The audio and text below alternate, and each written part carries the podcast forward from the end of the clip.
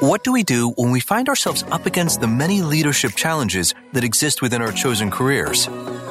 We all have goals and achievements that we would like to accomplish.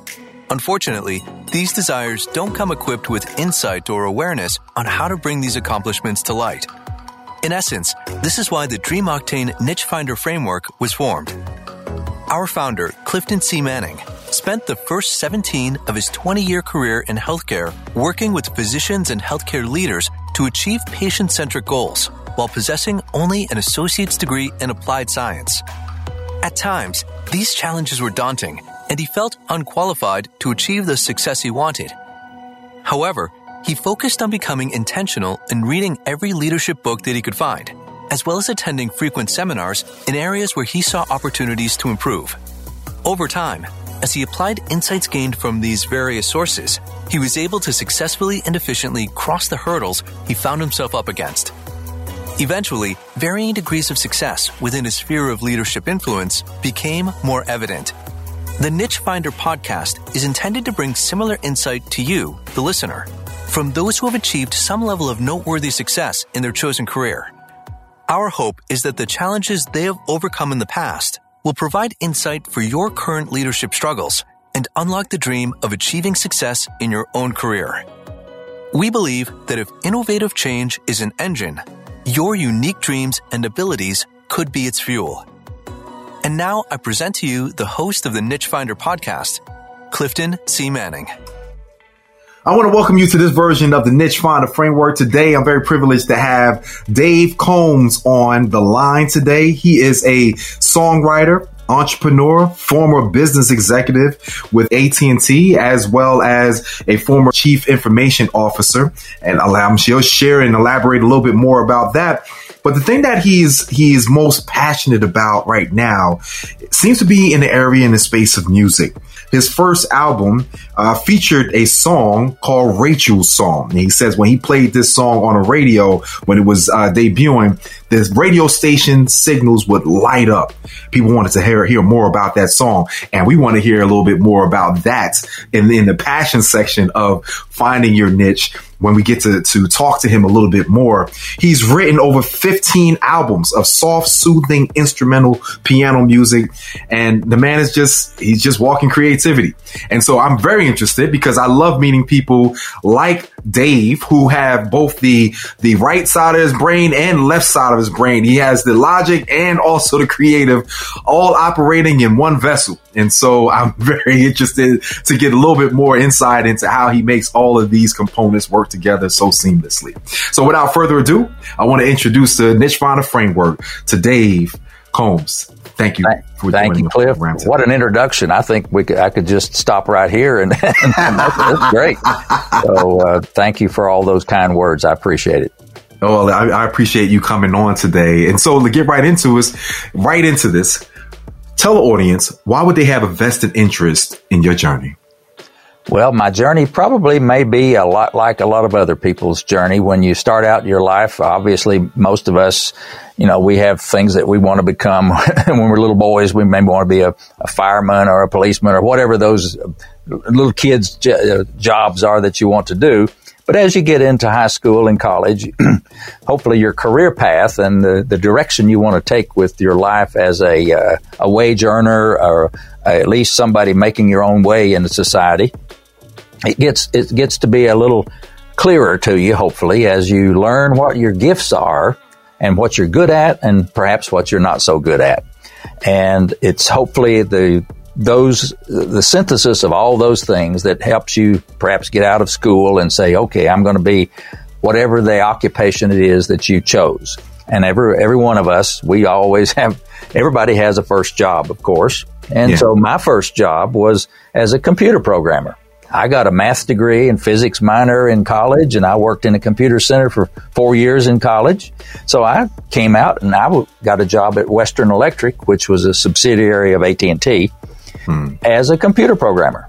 I I did the coding in a language called COBOL. It's an old language, very uh, different than today's programming languages, but it was very powerful. And I did some very significant systems developed for AT and T and Western Electric at the time. And after a few years of that, then I started progressing up the ranks, like most people in their careers like to, to do. You know, you get a promotion to supervisor and then to a manager and then a general, you know, all the, all the ranks up and progressively more responsibility along the way. And uh, to go along with the name of your your podcast, the Niche Finder, as you're going along, you're really finding your niche in life in that corporation or in business, and you're fine tuning your skills. You're maybe you go back to school like I did when I was I've been out of school maybe six years. I went back and got my MBA. Nice. I have an MBA from Wake Forest University, and that was that was tough. Working a full time job and getting an MBA at the same time that's like working two jobs. But mm. you, know, you, do what you got to do, and if, if you're determined enough to do that, you can you can make it happen. So you mm. start improving yourself, you know, and along the way, you if you're an entrepreneur, probably you're you're finding these uh, encouragements from other entrepreneurs or other books. And I'm an avid reader, and I'm an advocate of people bettering themselves through reading really good, uh, encouraging books, you know, like the, the Power of Positive Thinking. I think most everybody's probably read mm-hmm. that little book by Norman mm-hmm. Vincent Great yeah. little book, and it's the principles in it apply today. You know, and there's another little book here that I've I've got I brought with me. This is if this is audio, I'll just tell you about it. It, it is audio. it, the little book is titled "The Magic of Thinking Big." And yeah. it, I, I, it, was published back, I think, in the 50s, late 50s or something by David Schwartz. But yeah. the principles in this book apply today just as well as they did the day he wrote it. You know, and even today, for example, there's another great book by a good friend of mine that you've probably heard of, and that's Jack Canfield. Jack mm. Canfield wrote the forward to my book that I wrote last nice. year. But Jack has a wonderful book called The Success Principles. I call mm. this a, if you want to get a PhD in entrepreneurship and business, read this book my goodness, it's almost 600 pages, but it is packed full of wonderful advice that you can use to, to fine tune your niche that you're trying to get into and become a better person, a better manager, a better salesperson, a better communicator, all those skills that you need to succeed. You can learn by doing a lot of reading, a lot of studying, and get around people, you know, when I was start, starting out, I went to Toastmasters. A lot of people would nice. to learn to learn how to speak in public. It's great, great practice to go to Toastmasters meetings. So doing mm. those kind of things when you're young in your career, just go to it. Just don't slow down. You you you make yourself a lifelong learner. That's mm. that's my one of my main things that I want to pass on today. That uh, we're going to talk about niche, finding your niche, but uh, it's really not just once you found it, then that's it. You know, you stop and, and say, well, I'm done. You're never really done. You're just always seeking for the next thing that you want to improve on. So, and my thing was, I did great in my business with uh, AT and T and my job there. I loved working there, but it was in a in a corporate life of working for somebody else. But it always in the back of my mind had the idea I would love to work for myself. And mm-hmm. my wife and I both had always dreamed of having our own business, being able to earn and make a living for ourselves. And it was through my, my music, ironically, that that was able to happen for me. I wrote a little song in 1981 called mm-hmm. Rachel's Song. It didn't actually, when I wrote it, it didn't have a name, but I wrote this tune. Two years later, I named it at our goddaughter's christening. We were asked to be the goddaughter, godparents of our goddaughter Rachel. Hmm. And at her christening service, I played this tune on the piano at the front of the church just for us and the family. It was a private service. And from the, that day on, we called that song Rachel's Song in her honor. Well, that hmm. named the song, and it was beautiful. Everybody loved it. Three years later, I'm doing a ton of traveling with AT&T in one of my travels takes me to Nashville, Tennessee. And working there, I was working there all during the week and coming home on weekends, uh, putting in a big project at a, a manufacturing plant, uh, redoing their software. And while I was there, Linda, my wife Linda says, Well, Dave, why don't you get a demo recording made of Rachel's song, a professional recording, so we could enjoy it and give it to the family, have the family enjoy it as well. Well, I did. I found a studio, and a, an engineer recommended a, a, musician to me. The musician's name was Gary Prim, P R I M. Hmm. And I met Gary in a little studio, and we recorded a demo of Rachel's song. And what he recorded, his arrangement of my music, which I had never heard played by anybody but me before, hmm. blew me away. Wow. It was like going into a studio and coming out with a masterpiece. Wow. I could not believe it. And so that recording then bumped my level up an, another notch higher mm. and hmm. kind of helped me fine tune what I was uh, in, in your terminology. I was, my niche was narrowing down to now I need to have my music that I write. I need to have it recorded professionally and mm. in, in as good a possi- poss- way as possible. And then when I got it played on the radio back here at home, like you said earlier, the radio station manager, he called me on the phone after it had aired on the radio and he says, Dave, I've never had this happen before in my life. He said, I've been in radio for t- over 20 years. Mm. And he said, for the first time, he said, this song played on the radio and our phone bank of 10 or 12 phone lines lit up. He said, wow. everybody was calling, what is that song you just played? and uh, tell me more about this guy in Winston Salem, Dave Combs, or what what was the name of that song? And he said this. He said you've got something. So there mm. again, it was an acknowledgement and a confirmation that I was on the right track and that I had something that was worth pursuing. Mm. So I, I did the entrepreneurial thing like I would advise anybody to do. What you do is you take action. You say, all right, I'm, hmm. I'm going to do something with this. I'm not going to think about this all day long. I'm going to do something.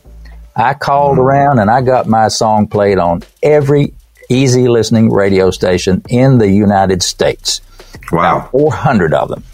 And the, you know, the same kind of reception. They would play it. People would just flock to their phones and call in and say, I love that song. Tell me, how do I get a copy of it? Well, I started getting letters from people saying, you know, I'd, I'd like to have a copy of Rachel's song. Well, I didn't have anything to sell them. All I had was that demo copy of Rachel's song. And I, I was hand making, you know, mm. I was hand making cassette tapes. I've got a mm. machine right over here in front of me now that I still have it, a, a mm. two deck cassette tape. Tape. You put a blank on one side and a. And a I remember that. You remember that? You just push. I remember that. I was I was making copies one at a time to send wow. people and for you know, I'd say uh, I'll let, I'll sell it to you for you know what it costs me to make it and sell it, and maybe four or five dollars or something. Well, that that got to be impossible pretty quick. Mm. So I had to go back and figure out how can I get some mass produced music. Right. Which I did. I actually made a little 45 record. you may remember mm. those little 40 yes, sir. 45s. Yes, I had a I had a 45 record made of Rachel's mm-hmm. And so at least I had a record I could send somebody. And so I ordered like 300 copies of the, the record and, and sold them. And then in 1988, CDs were starting to come around. This is your your young people in the audience mm-hmm. will find this hard to believe, but cassette tapes were huge and CDs were just beginning. Right. Well, I came out with a CD of Rachel's song that had uh, the other some, some other songs that I'd written by that time. So now I had a CD, which was really high quality audio that I could sell and send to radio stations or anybody that I, that I knew the quality would be really good. And so I started selling my music and people, you know, I had lots of people that ordered my music. Mm. But then I thought, well, it's a great song. It sounds great. The reception from everybody is wonderful. I just know that the big box record stores are going to just love my music. So I naively I go into the big box record stores and I talk mm-hmm. to the manager, the mm-hmm. powers that be, about carrying my music to right. sell in their store. They wouldn't have anything to do with me. They never heard of Dave Combs. They were only interested in selling promoted big name music, like at the time Michael Jackson's Thriller was a big album. Album, mm-hmm. but they didn't want to have anything to do with me. So I had to find another way to sell my music. I had to find that niche wasn't going to work. So I mm. had to hmm. find my own niche way of selling my music. And I did. Me and two other musicians, one on the West Coast in California, one in, down in Texas, were playing and selling our music through gift shops. These mm. little gift shops in tourist towns, when you go in the shop, you hear this beautiful music playing over the sound system in the shop. And people would say, Oh, I like that because it's normally fairly quiet in there and it's, it, you can really hear the music. Well, they'd go over to the counter and ask the owner or the clerk, say, do you have that music that's playing for sale? Well, yeah, right here it is in this basket, right by the cash register. Mm. So, so that became known as the play and the sell market. So I knew that my music needed to be heard to be bought. So I eventually got my music into over 1,000 gift shops over the wow. entire United States, playing and selling my music. So that hmm. became my niche was to to play it and sell it through gift shops that nobody else was paying any attention to, at least in, not until I came along. And then then the big names came around, and every time they got the idea they were going to do it too, every store they went in, they ran into my music somewhere. Mm. And they all of a sudden went from not having anything to do with me. They were knocking on my door saying, Hey, I think we, we might like to carry your music now. And I said, Well, no, thank you. I, I'm doing okay by myself. Thank you. Wow. You know what I can appreciate with your story is is that I normally ask a series of questions, but as I'm listening to you speak, you're actually answering the external struggles you overcame, the roadblocks that you overcame, you know, the plan that you came up with in order to achieve your desired goal and even an epiphany that you experienced. And I think it's just a beautiful, just to encapsulate all of these different, you know, um, thoughts and all these different, you know, um, learning opportunities that are all enveloped envelope in this story. I, I do want to ask you about specifically when it comes down to your niche and your passions. Like, what strong interest did you have? I understand when you started, you had this epiphany with Rachel's song, but what passions did you have at the start of your journey? Well, I've always loved music. Mm. And, uh, like, for example, I can remember the first time I went to see the movie Sound of Music. You may have recall that too. Yes, I mean, sir. if you come out of there and you don't have a tear in your eye, there's something wrong with you, right? I mean, that music really it touches you down deep in yeah. the soul. I mean, if yeah. you're really into the story and there and that beautiful music. Mm-hmm. So even in with that music, and of course the music that I grew up with in my church, you know, I mm-hmm. loved hymns and my my John W. Peterson was one of my mm-hmm. mentor or not mentor. He was a kind of a, a my not an idol, but he was somebody I really looked up to for my music mm-hmm. in the Christian church. And uh, right. I did finally get to meet him one day and wow. met him in his home. But uh, but that kind of wonderful, beautiful music has always touched me. And when I noticed that the music that I had written with Rachel, starting with Rachel's song, touched other people in the same way, I, I, I realized that this was my calling. Uh, this is what I needed to do. And in fact, that's those words were written to me many times by some fans of mine that said, "Your music is so powerful, so special. This is what God put you on this planet to do." So, hmm. and so that's what the confirmation that allowed me in 1992 to quit my job at AT&T. I was too young to retire. I didn't have enough years to retire, so I had to quit.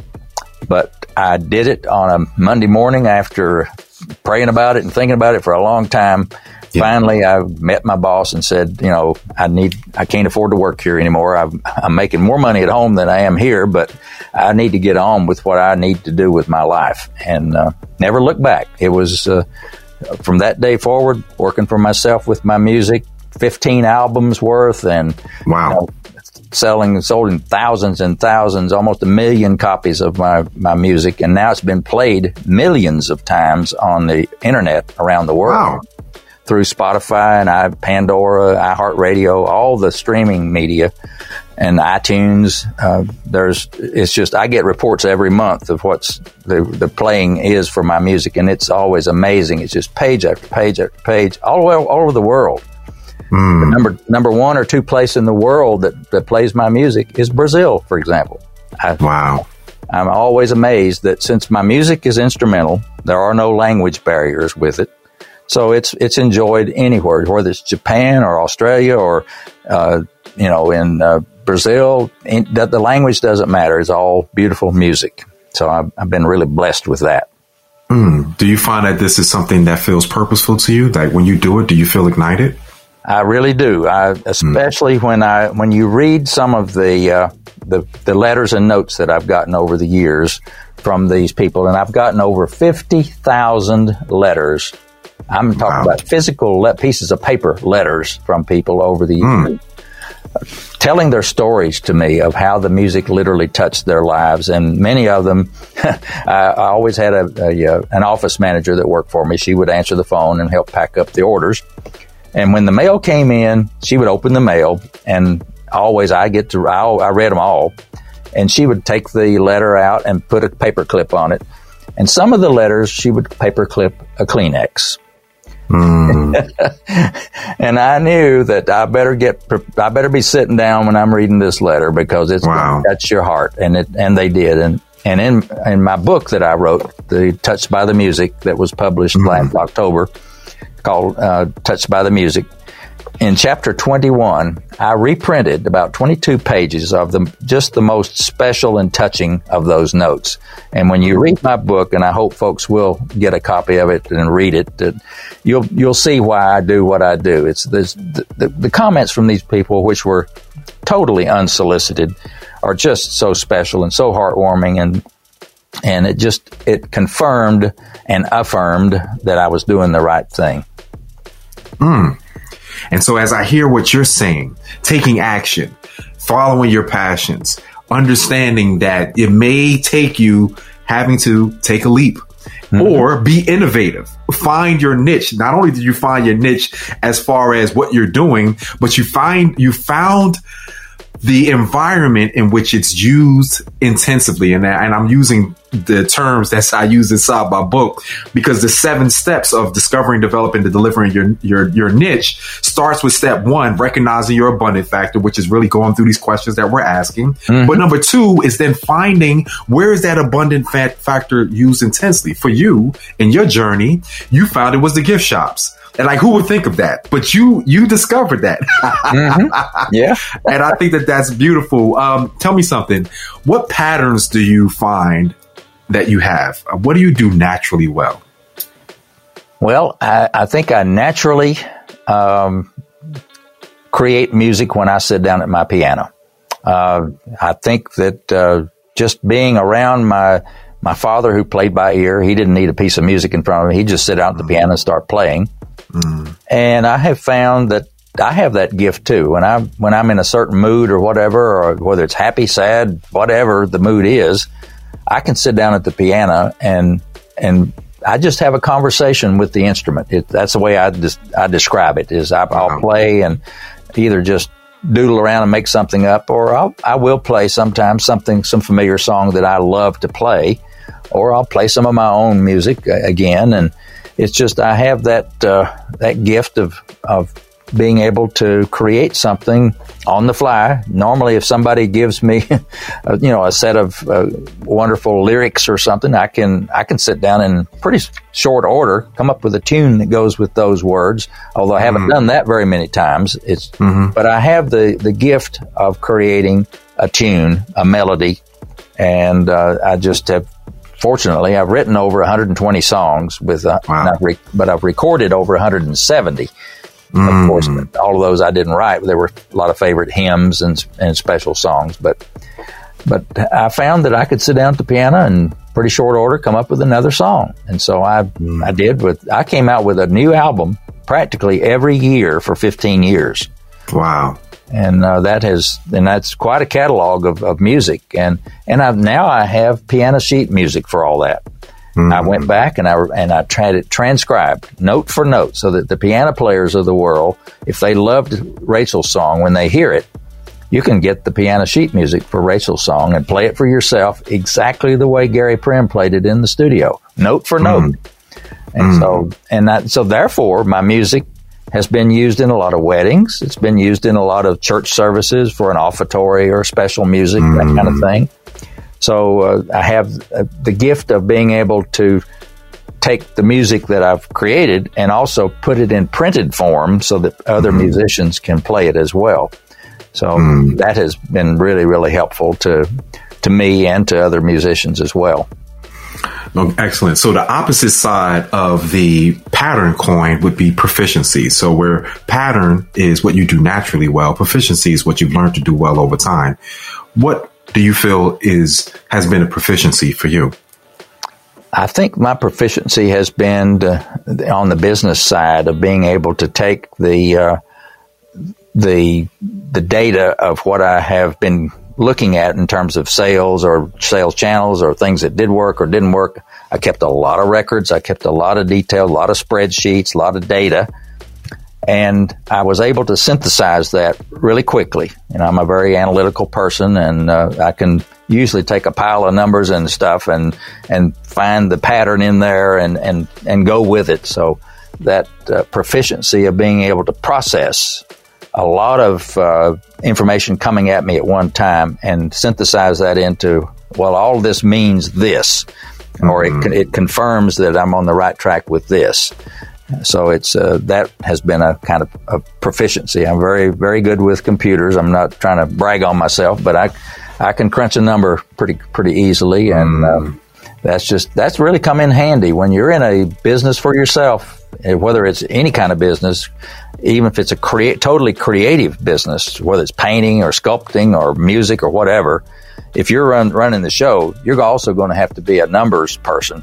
If you're not, you're going to have to hire somebody who is. Otherwise, you're going to probably get taken to the cleaners by the tax man or, or taken advantage of by somebody else or whatever. But you need to know the lane you're in and the numbers that are keeping you there. So, mm-hmm. um, that's that's important to, to be proficient. Or if you're not proficient in something, you hire somebody that is well, like all of us, you know. When if when we not everybody does their own taxes. For example, your tax man or your tax preparer, he's very proficient at doing preparing taxes. Something that you probably, if you did it, you'd probably make some mistakes and you'd have mm-hmm. to pay a penalty for not paying the right number or whatever. You you hire somebody to do the the things that they're proficient at and leave the other things that you're proficient at for yourself. Hmm. Yeah. What problems do people call come to you to solve? Well, I do get a lot of calls from from musicians that are want to know how did you do that? Yeah. and yeah. what can I do to uh, to do something similar? And that's a tough one because the environment and the the the the world we live in today is a digital world, world mm. of hmm. Virtual music and virtual communications. Whereas I started out, it was physical product with a cassette tape or a CD or, and uh, physical product. So it's very difficult. Plus the fact that our technology has improved so dramatically that anybody with a laptop computer today has at their tip fingertips a studio recording studio that is superior to the ones that were costing millions of dollars back in the 70s and 80s because we have unlimited tracks and then all kinds of ways to record. And a person can have recorded right in their basement today and create a wonderful album. And you can actually distribute it around the world if you're mm. smart at what you know how to do it to put it out to the world on Spotify or, or on Amazon, however you want to, like when you publish a book. Hmm. You can write a book. You can do it on in a word processor, write it up, get the cover designed, whatever, and create your PDF file of your book, upload it to Amazon, and say publish. You're a hmm. published author. Well, years ago, you had to go find a publisher that would agree to publish. You had to buy 10,000 books at a minimum to fill up your garage with boxes right. of books. you know what I'm talking about. Right. So it's the world has changed. So I get a lot of questions about you know, if, how how do I go about starting an, a business or an entrepreneurial venture or whatever? And and I always just try to take them down the road of you know you study and you read about what other people are doing. You read these wonderful books like you're talking about, you know, the Success Principles by Jack Canfield, or, mm-hmm. or read my book. My book, even though it's a, a book of stories about me, but you those stories have application to any kind of entrepreneurial business. Mm. It doesn't matter whether it's music or not. So, mm. well, last two questions that I have for you. The first one is: your secrets, man. If you were to be speaking to your younger self at the very start of your journey, right? When you were still working in the technology space and you had to give this younger version of yourself some advice, what secret would you give that younger version of you that will help accelerate them from where they are at that moment in time to where you are today? I've thought about that a lot because one of the things that I realized I was 33 years old when I wrote when I wrote Rachel's song. And you mm-hmm. wonder, well, how come this guy, he was grown up in music around him all his life. He was, you know, in, ch- in his family, his church, everybody around him was musical or whatever. Why did it take him 33 years to write one song, his first song? And in thinking about that, I, w- I would probably, if I could, have told myself, Dave Combs, you could write music. You've got, mm. as a choir director back then, why? If you write a song and the words and the music to it, you can have your own choir sing it. I mean, you don't have to ask anybody. You just say, okay, here, we're going to sing this today. so I wish that I had had the benefit of someone telling me to use my creativity beyond what I was using it and not just mm-hmm. performing music, but also creating music and right. be more creative. I think that advice of explore your creativity would have been uh, something that I think would have been eh, would have accelerated where I am today, possibly. Mm. And last question that I have for you, because I find everything that you've been sharing so fascinating, but I do want to ask you this one question: How do you know when it's time to, you know, give up on your goal versus staying focused on it? Well, I'm a numbers person. So I always maybe I do it too too much, and and I'm sure there are cases where you need to use your intuition and your emotion and to make those part of the decision. But I'm a I'm pretty much a numbers person. When I try something, uh, an idea for a product or a way to do something, and I and I see that the numbers are not there. You know, you can wish all day long that the that the sales would have come in, that the phone would have rung, that the mail would have been full of orders or whatever if it didn't happen, don't hang on to it forever and keep pouring good money after bad, so to speak. Which you've we've seen people that do that. They have an idea, and they think they're going to make up for a bad idea, but with volume, mm-hmm. that, that never works. So to recognize that something doesn't work, you need to keep good records and be at least honest to yourself to say, okay, I've given it a good shot and I, this is just not meant to be. The numbers aren't there. Let's just turn the page, go to the next chapter, and come up with another idea, and then not be forever tied to something that do- doesn't work. Hmm.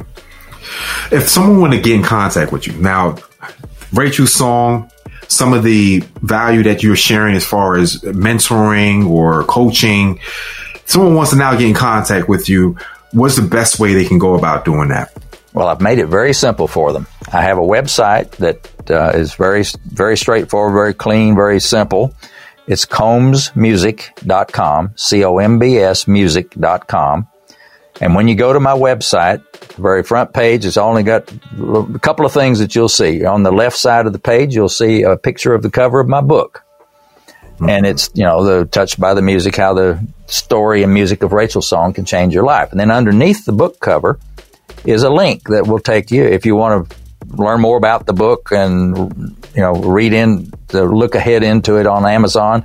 Click on that link and it'll take you to the Amazon page for my book, where you can find out more about it, read some reviews. You can you can buy it as a paperback book. You can purchase it as an ebook, a Kindle, or you can, if you're an Audible member, you can listen to it. I spent I've spent over 30 hours recording my own book. It took, yeah. and it ended up about eight hours of reading. And mm. so you can buy an audible of my book and listen to me read it to you. Mm. And then on the right side of my website page is a picture of my CD cover for Rachel's song.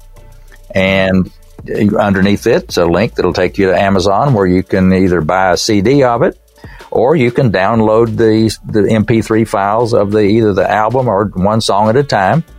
Or if you're an Amazon Music subscriber, you can download, stream them, and listen to them right then. And then in the middle of my homepage, I put this there not too long ago because so many people ask me, I want to hear Rachel's. I've got to hear Rachel's song. I said, okay. So in the middle of my page, there's a link that says play Rachel's song. Mm. And I promise you, it is the original recording of Rachel's song. It's not been remastered or remixed or anything. It's the, the real deal, high fidelity. I think it even has a thing on where you can download it if you want to on your own mm. phone or computer. Right. That's the real deal of Rachel's song. And then down at the bottom of the page, you'll find links to my social media links and whatever, Facebook and, and LinkedIn and YouTube and all that. And then there's a, a my email address. Very simple. Just Dave, my name, Dave at combsmusic.com. And I read every email and I answer them all as well. So you can get a hold of me easily and I love to hear from people. And if you've got a story about how my music touched your life, let me hear it. I would love, I love to read those stories. Well, you know, it's such a treat having you on today, man. It's it's it's like sitting around um, the dinner table and you have friends and family around and, and, and people are just sharing. And that's, that's the feel that I have when I hear you speak and just recount many of the things that you went through in your journey. And so I'm sure people at this episode, people will just be listening on their way to work or they just want to kind of relax and just hear uh, some great stories and encouragement. And, and, and that's what I felt you brought today. So I want to first, I want to thank you and I also want to appreciate you for doing that.